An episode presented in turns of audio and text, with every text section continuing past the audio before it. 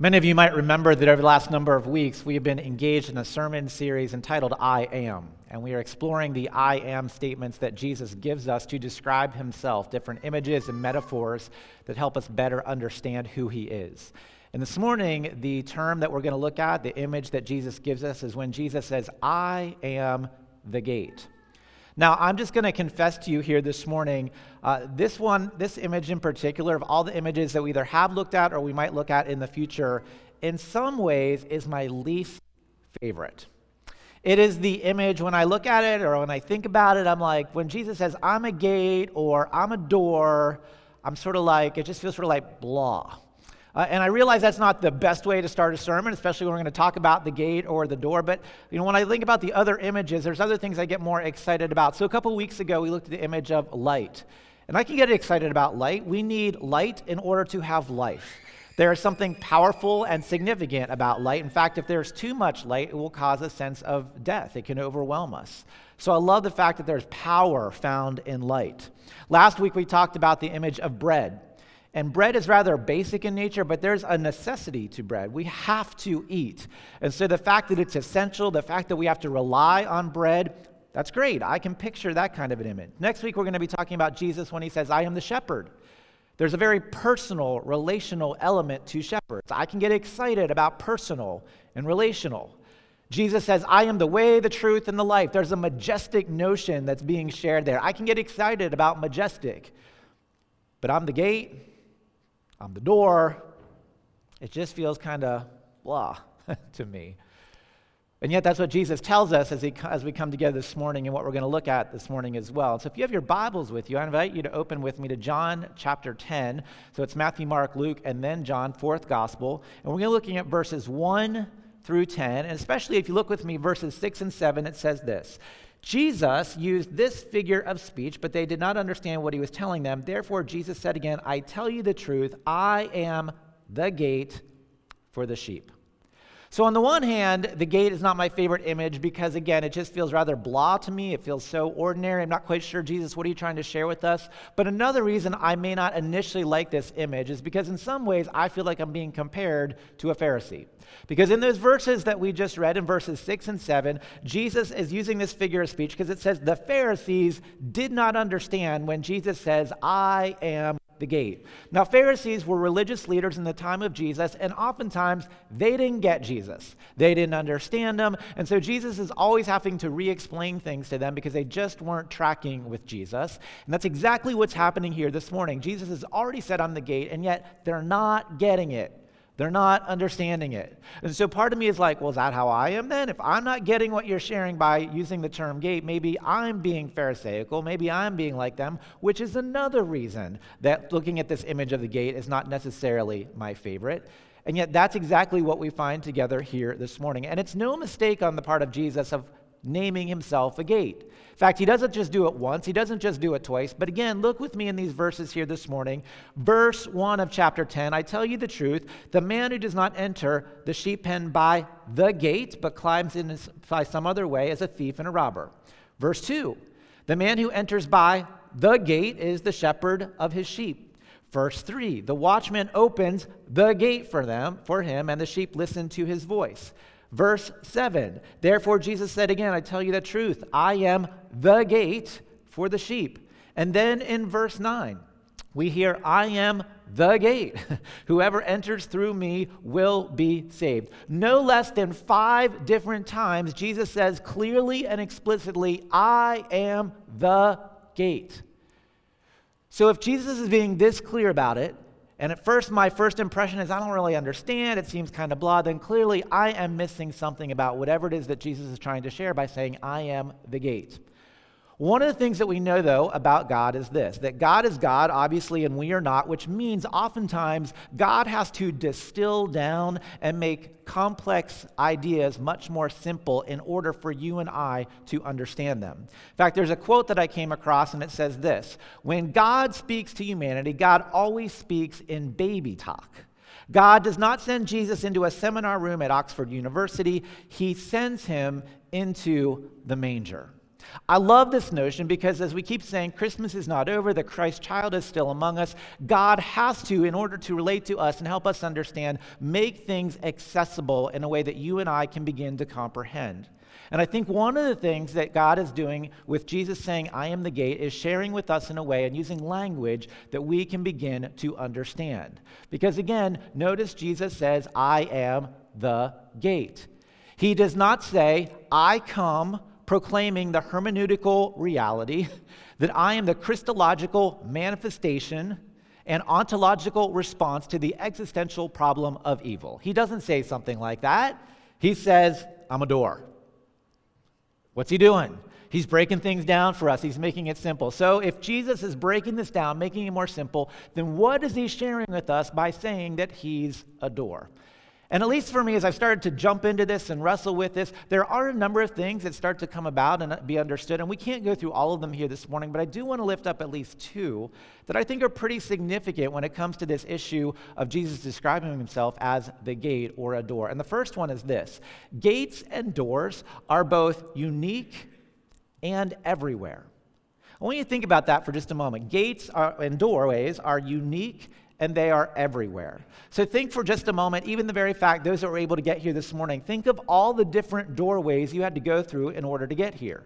Even if you're watching online, we got out of bed, we left our bedroom in order to go to another room in the house. Maybe we went to the kitchen. There was a doorway to go from the bedroom into the kitchen, and another doorway from the kitchen to the living room. Or to get here, you left the doorway of your house. You then got in the doorway of your car or automobile or truck. You got out of the doorway of your truck or automobile or car. You then entered the outward doors of this facility, and then you entered inward doors in order to get into this specific space in which we find ourselves now. All these different doorways. And interestingly, none of them are exactly alike. They're either measured differently, or there's different cutouts, or different paint, or different uh, ways that they're put together. None of them are exactly the same. So we understand that gates are unique and they're everywhere. In fact, doorways are one of those things we rarely think about, but we go through them all the time. Fact, we don't even pay attention to them. They're just part of the fabric of our life, but all the time, in and out of different doorways. So, part of what I think Jesus is sharing with us here this morning is this understanding that He is this gate, that He is unique among us. There is no other God that is like Him. And at the same time, God is everywhere. Jesus is everywhere and helps us connect with God everywhere. You and I can't even really picture reality without talking about doorways or gates. We either do this subconsciously or consciously. Subconsciously, we use them all the time without thinking about it.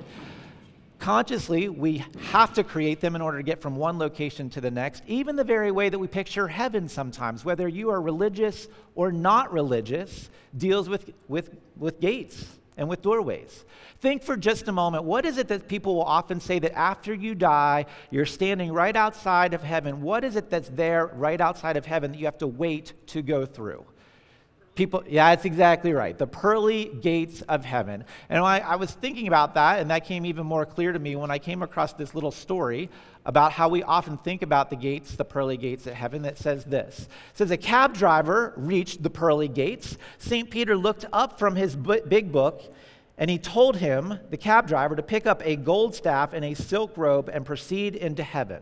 Next in line was a preacher. St. Peter looked at him from his big book, furrowed his brow, and said, Okay, we will let you in, but I want you to take the cloth robe and the wooden staff. The preacher was shocked and replied, But I am a man of the cloth. You gave the cab driver a gold staff and a silk robe. Surely I rate higher than a cabbie. St. Peter responded matter of factly, This is heaven. And up here, we are interested in results. And the truth is, when you preached, people slept. But when the cabbie drove his taxi, people prayed. So uh, there's probably more truth in that than I would care to admit, but the reality is that gates are just part of our thinking, how we perceive reality, part of our network and fabric of life. Jesus is unique, He is our gate. There's no one like Him. He is unique in every way. There is only one God. And at the same time, Christ is everywhere and helps us in every way to connect with the living God. We could spend a whole lot more time on that when Jesus says, I am the gate. That's one of those elements that's lifted up for me. But there's another element that I want to make sure that we catch here this morning and dive into a little bit more deeply and that I greatly appreciate, and that is this reality that gates provide for in and out at the exact same time. Gates simultaneous, simultaneously provide for in and out. So listen to what it says in chapter 10, verse 9 here this morning. It says, I am the gate, Jesus speaking. Whoever enters through me will be saved. He will come in and go out and find pasture.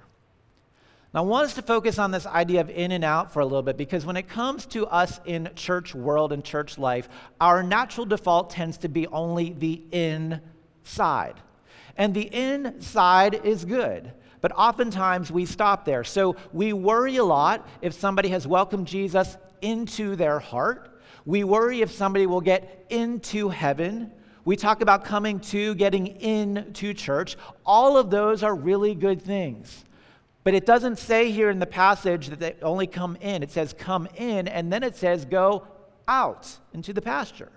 And so, what does that mean for us, and what does that begin to look like in our life? And one of the things I think we have to understand and remember is that life in Jesus, with Jesus as the gate especially, is that it's not just coming in. We were never designed to just come in. One of the things that we would not realize in this day and age is even what a sheep pen in that day and age looked like. So here's an image for you to look at. It is roughly about 10 feet high. It's circular in, uh, in nature. This is a pretty normal sheep pen. Obviously, the sheep can't jump over something that is 10 feet high, but if you notice in the image that is before you, there's only one entrance in. There's only gate, one gateway or doorway in and it's the same one that you then come out. So, oftentimes, what would happen in this day and age is that at the end of the day, the shepherd would bring the sheep to a sheep pen like this. They would all go in this one entrance. They would go in there to lay down, to sleep, to rest, to be restored. And then the shepherd himself would literally lay down in that gateway space or doorway space. And functionally, then, that shepherd became the doorway. That shepherd was the only one who was going to let anyone else in or draw them out at the appropriate time. For the shepherd, once they got all the sheep in there for the night, again, the sheep would lay down, rest for the night, but it was never the intent for the sheep to just live there in the pen. They only came in to be restored, to get some rest, because then their real purpose was the next morning when they got up, they would have to come back out the gate so that they could go out into the pasture, out into the rest of the world. Again, it's in and out. One of the things about Jesus and this idea of gateways is that at the same time, Jesus is both exclusive and inclusive at the very same time. He is exclusive in that the only way into heaven, into eternal life, is through Jesus himself. There's only one way in. At the same time, Jesus is absolutely inclusive, though, because then we are sent back out to the entire rest of the world to love and serve the entire world, discriminating against absolutely no one. So at the same time, in, out, inclusive, exclusive. That's part of what Jesus is sharing with us. If you look in verse 7 here this morning, it also says this Therefore, Jesus said, I tell you the truth, I am the gate for the sheep. Now, it is hard to understand in the translation that's given to us here, but when Jesus says I in this instance, it's an emphatic I. And he's trying to stretch our imaginations to understand that, that he as a person is, is this doorway, this gate. And it starts to make a little more sense if you think of the shepherd literally laying down in the doorway of the pen. You can start to literally picture how someone would go in and out, not only through the same space, but with the permission of the same person. And that's literally what Jesus is telling us here this morning that again, we are, we are called in Christ in and out. I raise this for us this morning because this is incredibly important. We increasingly, as a church, are trying to be an in and out church. We want to simultaneously welcome people in and at the same time be sent out. So I want to ask you to do me a favor here, real quick. Where you are seated, here or online, I want you just to take a nice deep breath in. So go ahead and do that. Just take in, there you go. Full, fill your lungs, and then exhale, blow it out. And I want to ask you to just do that one more time, but think about it. Like literally feel the, the air coming in. There you go. And now you're going to blow that out. And I want you to think literally as you're doing that, it feels good to breathe in and out. But if you only breathed in, that feels good for like a few moments. But if before very long you don't let it out, it doesn't feel so good. And at the same time, if you blow all the air out, it feels good for a moment. But before very long, if you don't take some more air in, you're going to be in trouble. If you take too much in or blow out, eventually you would pass out or something good is not going to happen. You need both at the same time. And part of what we're trying to do here at First Church is we talk about this idea of being an in and out church. The terms that we use for that are called gathered and sent. So, gathered relates to being an in church, and assent relates to being an out church. So those are the terms that we use here. And I want to ask you to track with me for just a few moments on this, because this is really important about both who we are and where we are seeking to go. In fact, I've had a number of people starting to ask me some questions about this. So this is perfect timing as we think about Jesus as the gate, what that means for us to be an in and out church or a gathered and sent church, and to understand that. So what I want us to get with this is that we are called to be an in and out church with people as individuals and also as a corporate body. And let me break that down for us here a little bit. The idea of being in and out, gathered and sent as individuals, that's not new news to us. In fact, that's how most churches are set up. And the idea is this that we come as individuals and we gather in a place like this. We become inspired, we worship, we listen to God, we're, we're formed, we're taught inwardly, and then we're sent out into the world to love and to serve others. Most churches do that. It's a good thing, it's a wonderful thing, it's part of how we're designed, but that's not new news. The piece that would be newer for us is we want to be in and out, not just as individuals, but we want to be in and out or sent and gathered also as a community. And so at First Church, increasingly, we're seeking to exist as a gathered community and as a sent community. Now, again, the gathered community, that part we also would probably understand for the most part. The gathered community, it's what we're doing right here and right now. It's the idea that we gather together mostly on Sunday mornings to come and experience worship. We gather in this place and then we prepare to go back out into the rest of the world. Most churches, many churches, I should say, operate this way. We gather together in a centralized worship place in the church uh, it involves things like most of our primary ministries. If you don't know what those are, look on our website. The description that is there of all most of our primary ministries, not quite all of them, but most of them relate to this gathered side of being church. Let me be very clear this is a good and wonderful thing. To gather in as God's people is powerful because here we experience a depth and a beauty. There are resources here. Uh, there's a centralized nature. There's the ability to have an influence. There's a focus on discipleship. Uh, there's, a, there's almost a majesty and a reverence when God's people can all gather together. God has used God's gathered community in significant and powerful ways to see lives transformed in many, many, many places and instances. And in fact, today, that's how most churches operate gather in their space in that facility, in that church building, and then prepare to be sent out into the rest of the world. Great stuff. But here's the thing our world is changing. You know that. That is no secret. And no matter what we do, no matter how hard we try, there will be many, many people now in our culture who choose not to come in to the gathered community, to what we're doing right now. So we can have the absolute best preaching. We can have the absolute best band with Jake. We can be the most hospitable group right here. And for many people in our world, it's just not going to matter. In fact, current statistics say about 40% of people in our culture, no matter what you do, are not going to come in to your gathered setting. So, what do we do? And many churches right now are panicked and they're trying to figure it out. And they're like, well, we'll just invite harder and we'll just do a more excellent worship gathering inside. And we hope that will attract more people to come. And it won't because that's not what 40% of people are looking for or have any understanding of or any connection with. So, what are we going to do?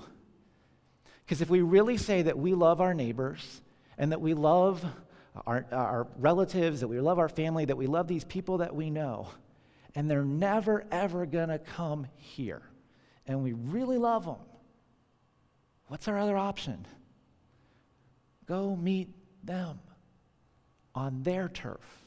For us to go out, for us to be sent, and to learn to do church and be church and be community there with them on their turf, wherever that is. And to do it with the understanding that we're not doing it just to bring them back into the gathered group here, but that we plan on staying there with you on your turf so that community in a sent place, in a sent way, can occur. We define it this way a sent community is a form of church for the changing culture established for the benefit of those who do not want to come to church. The primary way we're seeking to do this in our setting, this right now is more of our gathered setting. Awesome. We've also formed something that we call the Acts Network, which is much more of us moving in a sent way in our sent community to meet people on their turf and live in this way. Sometimes people will say to me, Well, we want to be a biblical church. Well, let me say to you, if you want to be a biblical church, read through the book of Acts. And you know what you'll find in the book of Acts? This sent community taking shape and form. All these different places out and about, where in places where church had never happened before, these communities rise up and the Holy Spirit is unleashed in new and creative and wonderful ways, incarnational ways, and people in those places learn to be God's people. They are sent out, and the community develops in outward places. Think about the life and the ministry of Jesus. Yes, there were times he gathered in the temple synagogue area and he taught and he worked with people, but think of how often Jesus was out and about. He's at a well, he's at a wedding, he's in a boat, he's along the beach, he's taking a walk, he's in homes all the time. What is Jesus doing? He's out and he's developing community out in other places. And so, if we really want to be a biblical church, if we really want to be followers of Christ, we don't just gather in, we also live community out. And some of the ways that we're starting to do this are things like with the Pajama Factory. there's a Monday dinner on Monday evenings. It's over across town.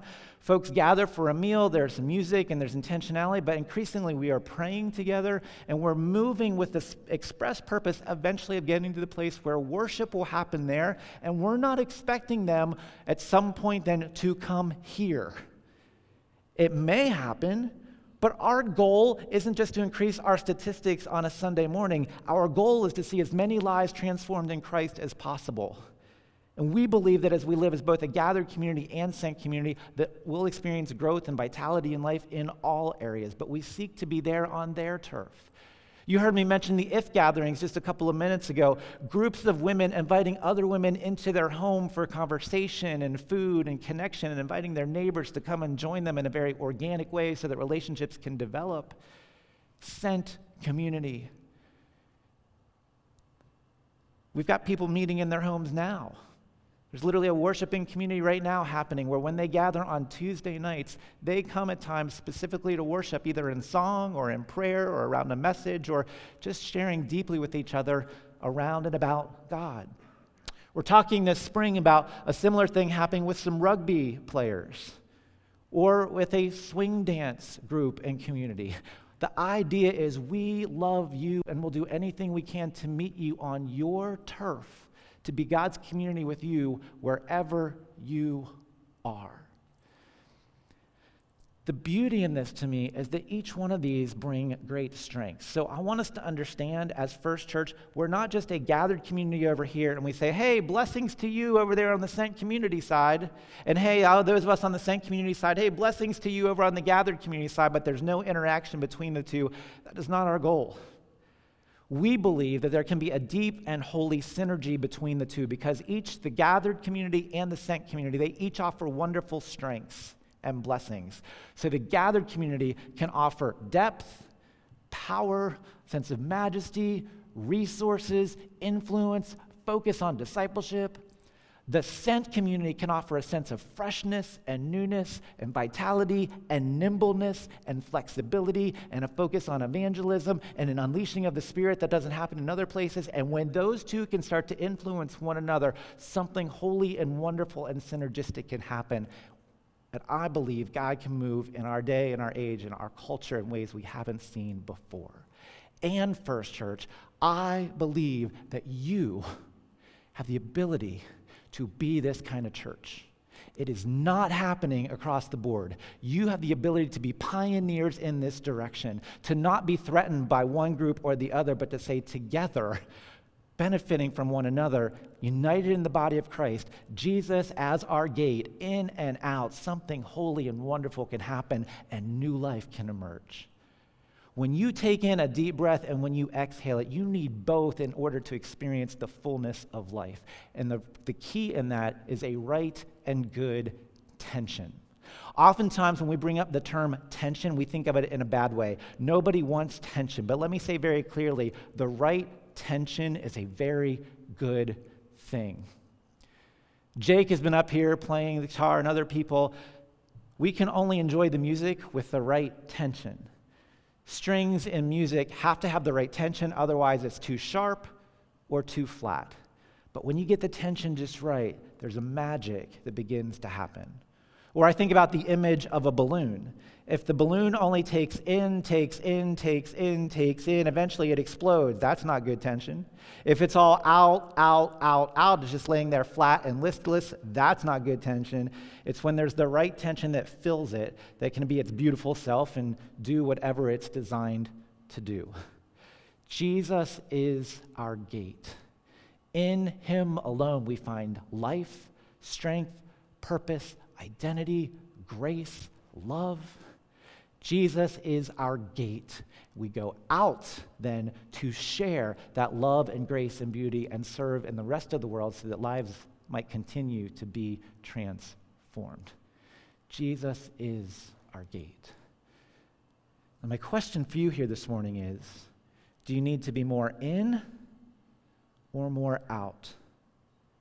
Because there are some among us who are just, you're, you're good moral people and you're busy doing all kinds of good things, but you're doing it all in your own effort. And so you're good and you're moral and you're helpful, but there's not much depth to your life because it's all in your own strength. And so you easily get out of balance and out of kilter, and you feel exhausted all the time, and you're rushing all over the place, and there's just not much of a deep well in your life because it's all you. If that's you, can I invite you this morning more into Jesus? Worship him. Dwell in his holy word. Pray. Take in. Come in the gate. And some of us are here and we only want to be in the sheep pen. We love to learn and listen about God and absorb all these new teachings, but the reality is we're becoming spiritually obese because we're afraid or unwilling or uncomfortable to be sent back out. We have wonderful ministries among us, ministries like the Stephen Ministers or uh, the Code Blue Shelter or Family Promise. Those are wonderful ministries. The reason we have trouble getting people to volunteer for those things at times isn't because they're bad ministries. It's because we're comfortable where we are and we don't want to be sent out or uncomfortable to serve in those kinds of places. Where are you? Do you need to come into Jesus more? Or in Jesus, do you need to be sent back out? Some of us need the in, some of us need the out because Jesus is the gate couple weeks ago, I got to do something that I didn't think I would do uh, not too awful long ago. I got it's something called a TSA pre-check. You might know what that is if you're ever traveling very much, but uh, I've had to do a little bit more traveling in my life here over the last number of months, and so a TSA pre-check is whenever you go to the Transportation Security Administration, you apply to them, and then you go in person, and they basically make sure that they, they check your background and make sure you're okay, so that when you go to an airport, instead of waiting in the normal long lines where everybody has to go through and take off their belt and take off their shoes and all their luggage be checked, if you get a TSA pre-check, you can go around all of that stuff to a special gate, and they'll expedite you and just let you go right through without waiting in line with everybody else. Now, I will confess to you here this morning that one of the first times when I was in the airport and I saw people doing this, I, I was one of those people waiting in the line with everybody else, and I saw these other people who were going through this express checkout kind of thing because they had been TSA approved. My first thought when I looked at those people was, you snobby people. Like, how, I can't believe you think, who, who are you to be better than the rest of us waiting here in line? I am never going to be one of those people. Until a couple of months ago, I was waiting in line at the Atlanta airport and I got there way early. I was over two hours early, just like you're supposed to do. And I got there and I'm waiting in line, and I didn't mind waiting in line for a little bit, but the line was moving so slow. And I kept looking at my watch and I kept looking how long the line was, and I started to worry. I'm like, I'm not sure that I'm going to make my flight. And I kept looking, and the line kept being very, very long, and time kept getting shorter and shorter. And then I was starting to sweat. And on top of that, I was thinking of all the other work I could have been doing doing if I didn't have to stand there waiting in line with everybody else. And I'm watching, and while this is happening, I'm watching these other people just casually go up and they go through the express line because they're TSA approved and all of this stuff. And I'm like, that day, as I'm sweating, wondering if I'm going to make my plane, watching my blood temperature rise, I made a vow that day I am getting TSA approved. And so, guess what I did over Christmas? I went and got a TSA pre check, and now I haven't got to use it yet, but I'm excited for the next time I go to the airport because when I go to the airport, there's a very specific gate that I am going to walk through. And when I walk through that gate, it's going to say something has been paid on my behalf because I had to pay a small fee. It's also going to say when I walk through that gate, then I'm approved, then I'm okay. And then I'm going to get to go in and I'll get to enjoy the amenities of the airport, whether it's the, a restaurant or something else. And I'll be there. And as nice and wonderful as those things are, then I will get on a plane, and that plane will take me to a destination I never otherwise could have gotten to had I not walked through that specific gate. But here's the thing about gates and airports it's great to walk in, there's lots to enjoy. But if you stay in the airport too long, something's wrong. Because none of us were meant to live in the airport. We were meant to get on a plane which will take us out, send us out to experience a portion of life we never otherwise could experience. Jesus is our gate. A price has been paid for you. That when Jesus died on the cross, he paid for our sins. And because of Jesus, we are approved. In him, we are approved so that we too can then be sent out into the rest of the world to experience that and to share that which we could not find anywhere else. Jesus is our gate that we might go in and out that as a church we might go in and out of Christ and experience the life that he calls us to live. Thanks be to God.